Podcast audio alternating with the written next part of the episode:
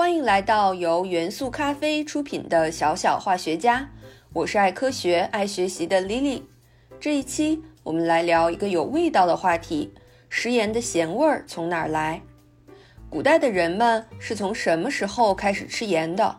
盐有多少种？是不是所有的盐都是咸的呢？人和动物为什么都要吃盐？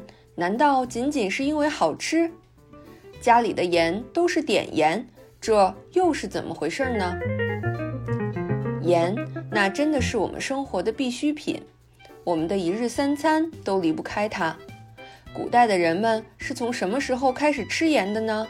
因为没有明确的记载，至今已经无据可考了。但是从上古时期流传下来的民间传说中，是有关于食盐发明的故事呢。相传。在距今五千多年前的炎帝时代，有一个原始部落，生活在今天山西或山东一带。部落里有一个聪明勇敢的少年，叫做曲子，和他的家人在部落里过着刀耕火种却又平静安乐的日子。但是啊，好景不长，平静的生活被一场突如其来的风暴彻底改变。风暴中，曲子亲爱的母亲。还有许多部落里的亲人邻居被暴涨的洪水席卷而去，失去了生命。部落里的巫师告诉曲子说，这场灾难是海里的一条恶龙引起的，他才是害死曲子母亲和相邻的罪魁祸首。悲痛万分的曲子发誓要抓住这条恶龙，为母亲和相邻报仇，但是。恶龙躲藏在幽深广袤的海水中，难寻踪迹。于是，曲子做出了一个决定：他要用毕生的努力将海水煮干，让恶龙无处藏身。他要亲手抓住这条恶龙。说干就干，他第二天一早就背起陶罐来到了海边，一罐一罐地舀海水煮。曲子绝不放弃，每天清晨开始煮海。直到太阳落山，才回到部落休息。第二天天还没有亮，就又出发来到海边了。说也奇怪，时间久了，曲子发现，每一次当陶罐中的海水被煮干后，罐底都会流出一些像沙子一样的颗粒。当他再一次装满海水时，这些颗粒就会消失不见了。聪明的曲子认为，这一定不是沙子。因为沙子是不溶于水的，一定是一些特别的东西。他小心翼翼地从罐底将这些颗粒捏起，搓起来硬硬的，闻起来什么味道都没有。最后，勇敢的他决定尝一下。他将手指上粘了一些放在嘴里，一瞬间，曲子整个人都震惊了。这味道是他从来没有尝过的，又咸又鲜。于是他将这些颗粒搭配在烤制的食物上，发现这神奇的物质增进了食物的美味，让食物变得异常好吃，并且在吃了这种神奇颗粒调味的食物后，他的体力和精神状态也更好了。他跑回部落，将他的发现告诉了首领，首领就命令更多的人和曲子一起到海边煮海水。这一次，他们煮海水不再是为了要抓住恶龙，而是要制作这些神奇的颗粒龙沙。没错，他们给这神奇的颗粒起了个名字，就叫做龙沙。随着曲子部落生产的龙沙日益增多，这种神奇的调味品很快就传遍了全国。君王炎帝也听闻了这个故事，认为曲子的发现值得嘉奖。就封曲子为部落的新首领，并命名曲子所在的部落为素沙市作为奖励。素就是早的意思，代表曲子的部落从早到晚辛劳的煮海。刚刚讲的这个故事，就是著名的素沙煮海的传说。曲子最终到底有没有抓到恶龙？应该是没有，毕竟那汪洋大海是永远不可能煮干的。传说毕竟是传说，但是在煮海的过程中发现的龙沙，却彻底改变了当时以及之后几千年的人们的生活。龙沙，也就是我们今天吃的盐。那么，什么是盐呢？盐有多少种？是不是所有的盐都是咸的呢？哈哈，小朋友别急，你提出的这些问题，我们一个一个来解答。首先，我们常说的盐。分为生活中的食盐和化学概念中的盐，这两者可大不一样哦。生活中所说的食盐是指以氯化钠为主要成分的食用盐，这是一种约定俗成的叫法。我们家里厨房和餐桌上的盐，指的就是食用盐。但是啊，化学概念中的盐不仅仅是氯化钠。这是因为在化学的概念中提到的盐是一类物质的总称，是指包括氯化钠在内一类由金属离子和酸根离子形成的物质。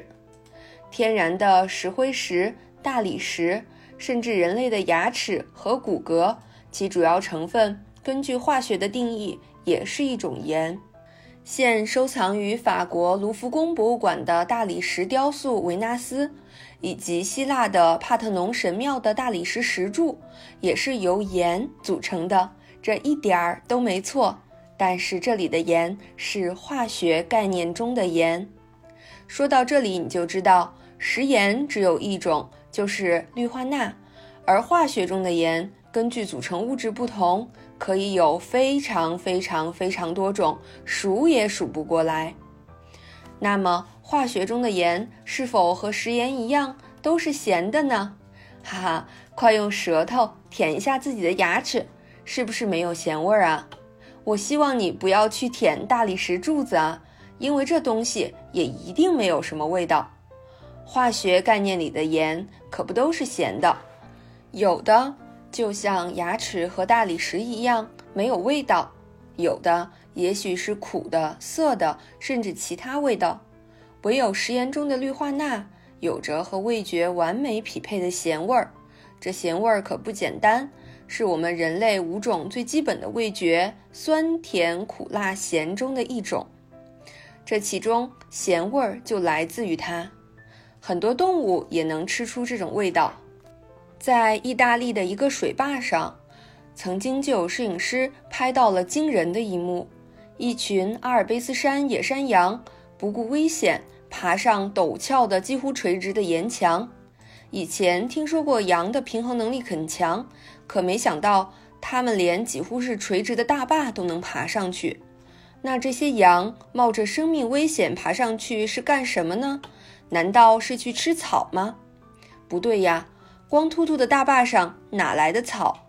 难道是要爬到坝顶喝水？这难度也太大了吧！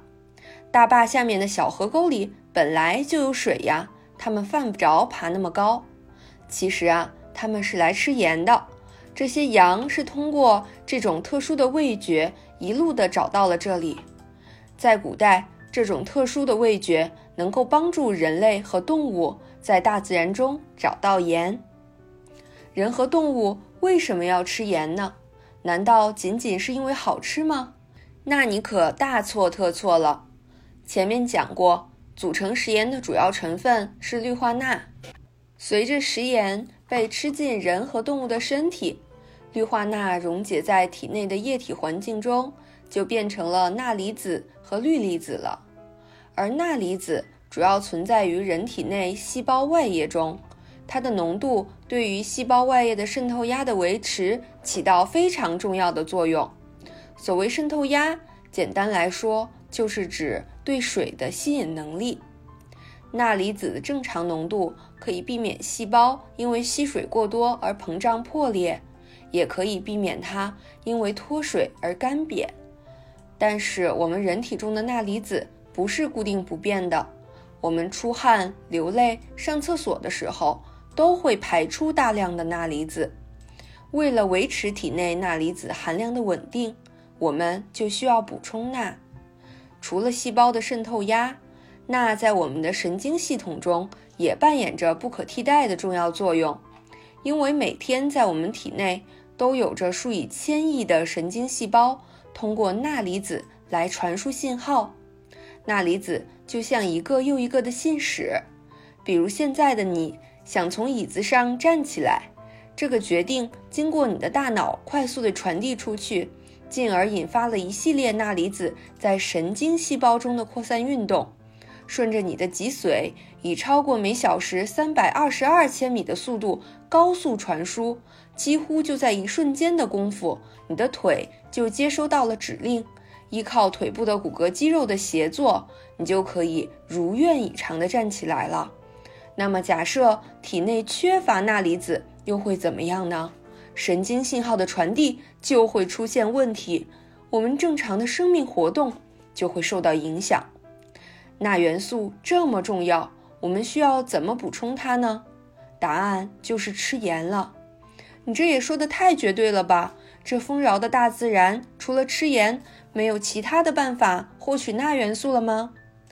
这你可真不能不信，因为自然界中的淡水和空气里根本就没有钠元素的踪影。植物通常也缺乏钠元素，吃五谷杂粮根本补充不到。还有一种方法，就是通过捕获猎物来吃肉，获取其他动物体内的钠元素。但是猎物可并不是那么容易捕获到的。那么地壳中呢？泥土和岩石中是否含有钠元素？尽管啊，钠元素在地球上含量十分丰富，是地壳中含量第六多的元素，但是在自然界中。钠并不是以金属钠单质的形式存在，它是以其他化合物的形式存在。食盐中的氯化钠就是钠元素最最常见的化合物，所以在地壳中找钠元素，也就相当于说在地壳中找盐了。剩下唯一的办法就是去找含氯化钠的海水、湖水，甚至矿盐。通过晾晒或者蒸煮的方式获得食盐，并不是所有地区都靠海，内陆地区的盐湖更是稀少难寻，盐矿盐井深藏地下，不容易被发现，所以自古以来盐就是稀缺资源，谁控制了盐，谁就控制了一切。古代汉字中的“盐”字是一个由三部分组成的象形文字。下面的部分表示制盐的工具，左上角代表官员的臣字，右上角代表卤水的卤字。这个字本身就代表了国家对盐的控制。春秋时期的齐国临海，具备丰富的盐业资源。齐国当时的国相管仲看到了控制盐业资源的重要性。于是他亲自担任财务部长，将齐国整个国家的食盐生产、运输、销售都归为国有，推行食盐的国营制度。这样一来，国家可以通过食盐的垄断经营，向百姓收盐税，补充国库。这样做还有一个非常重要的战略目的，就是对于那些不生产食盐的诸侯国不听话。就不给盐吃，管仲用盐很快让齐国强大了起来，成为了春秋时期的霸主之一。家里的盐都是碘盐，这又是怎么回事呢？根据世卫组织的统计，全世界有超过十亿人口面临缺碘，缺碘会引起人们的甲状腺肿大症，在儿童时期缺碘。甚至会导致儿童智力低下的情况。既然我们每个人都需要吃盐，那么食盐就是最佳的补碘媒介。世界卫生组织和联合国教科文组织呼吁全世界的制盐者在食盐中添加碘，以防止甲状腺的肿大。我们国家也积极响应世卫组织的呼吁，在一九九五年就实行了碘盐制度。所以从那时起，我们吃到的盐就都是碘盐了。小朋友们，下次吃饭时可以捏上一小撮食盐，观察观察，这小小的颗粒里蕴含的化学知识，可不止咸味儿那么简单呀。好了，今天的小小化学家就到这里。我是爱科学、爱学习的莉莉，小小化学家。由元素咖啡出品，喜马拉雅独家播出。期待你的喜欢，喜欢请点击关注哦。我们下期见。